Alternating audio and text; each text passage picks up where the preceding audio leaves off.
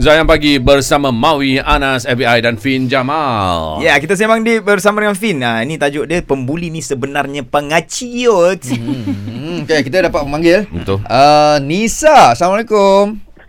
Waalaikumsalam. Ya, apa cerita tu Nisa? Silakan. Ah, okey, topik pagi ni memang kena sangat dengan saya. Apa tu? Um, Kena buli? saya saya tak tahu lah nak cakap dibuli ke apa ke tapi memang rasanya dibuli lah dekat office. Hmm. hmm. Okay, when uh, kita orang tak ramai kat office, tiga orang je. Oh. Ha, itulah pasal. Bos dengan dua staff. Okey. Okey. Mhm. Okay, it happens bila uh, bulan dua hari tu saya met an accident, saya jatuh, kaki saya patah, saya masuk hospital. Allah. Uh, went for operation everything, so saya hospitalization leave. Mm-mm. So bila hospitalization leave because macam tadi cakap kita tak ramai staff, saya buat admin, saya buat HR, saya buat finance. Okey. Okey. So walaupun hospitalization leave, saya masih dikerah untuk bekerja. Kerja banyak tertangguh jadi kerja banyak tak jalan. Saya which is benda tu bukan kerja saya. Hmm. Benda tu kerja the other person. Ya. Uh, but because these two are very close, semasa saya tak ada dalam office tiga bulan, saya work from home sebulan. Hmm. So saya tak tahu apa dia orang punya komplot. Okey. sampai saya kena sampai saya kena panic attack saya kena GERD dan saya kena pergi refer specialist Ya Mhm. Allah. uh, gastro specialist and psychiatrist Masya-Allah. Dan benda tu berterusan sampai sekarang ke?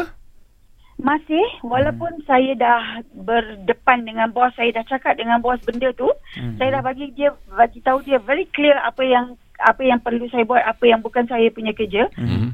well dia memang cakap okay but uh, orang cakap cara dia treat kita tu masih sama. Dia masih dengar cakap yang satu lagi Mm-mm. uh, when ada benda kerja yang dia ada person kena buat Ya.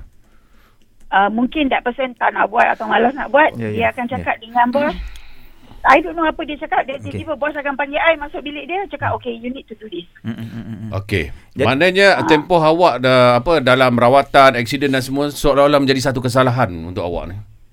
betul hmm. tapi dalam masa saya MC tu hospitalization leave tu Hmm. saya bekerja hari-hari Faham, faham, sebab faham. saya saya kata dipaksa bekerja tu sebab mereka hantar SMS Mm-mm, mereka hantar uh, hantar Stress apa tu WhatsApp Stress. hantar email mm-mm. Sampai doktor yang treat saya tanya, your office tak tahu ah apa itu hospitalization. Hmm, hmm, hmm, hmm, Okay. hmm. Kita minta. Okey, Silakan, Fin. um, apa um, apa benda lah isu kerja ni itu macam tajuk lain lah tapi Hmm. apa yang kita boleh cakap um, kat sini apa yang sangat obvious adalah bila Nisa cakap she eh, kalau yang mendengar eh if you notice she is hyperventilating as this, uh, apa as um, she speaks. Uh, sebab apa? Macam ini adalah sign of panic attack.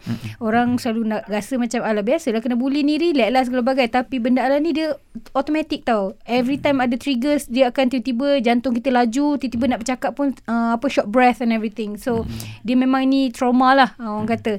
Um, apa berkenaan dengan kerja tu macam kita faham bos um, awak ada setakat tiga pekerja je tapi itulah dan kita pun susah nak cakap pasal bos sebab bos tak ada kat sini nak nak, nak cerita kenapa dia macam tu. Tapi ini just pesanan lah macam kepada fellow those yang merasakan diri dibuli and everything kan. What I did was macam I remove myself from the situation. I know cakap le- macam senang tapi sebenarnya cari dia macam ni. Nak nak ada anak susah, tak ada anak pun susah. Hmm. Nak ada ramai anak susah, ada seorang anak je pun susah. nak makan susah, nak diet susah. Semua benda susah. We Allah. choose our heart. Kita pilih susah mana yang kita lebih mampu hadap.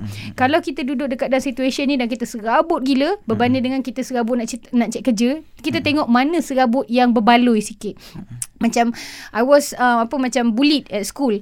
Macam orang tak nak validate benda lah, lantak korang lah. But I know my feeling. I know what I experience. Uh, tapi macam apa yang I did was I remove myself totally from that situation. Buang memory tu semua dengan tukar nama. Dulu kat sekolah panggil lain tau. Betul, betul. Yuntai. Ha. Buntai, eh? Yuntai. Yuntai. Ha, Yuntai. Ha, nama gangster. Oh. Ha. Okay, uh, apa itu pun nama budak lelaki yang bagi tu. Aku macam hadap je lah.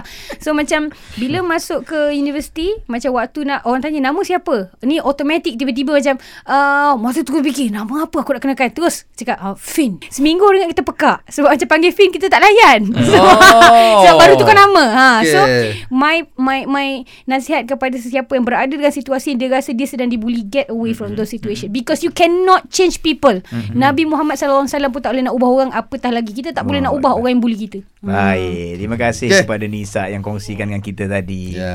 Uh, right, lepas ni mungkin kita nak tanya dengan Fiz ni, macam mana cara nak menangani masalah buli ni? Mungkin daripada angle pembuli tu sendiri ataupun daripada orang yang kena buli tu sendiri. Ya, dan dalam masa yang sama boleh call juga kita 0395495555. Kalau malu ke boleh voice note atau Boleh. WhatsApp 016 917 5555 di nombor Zayan DJ. Kami nantikan respon anda terus stream Zayan destinasi nasyid anda.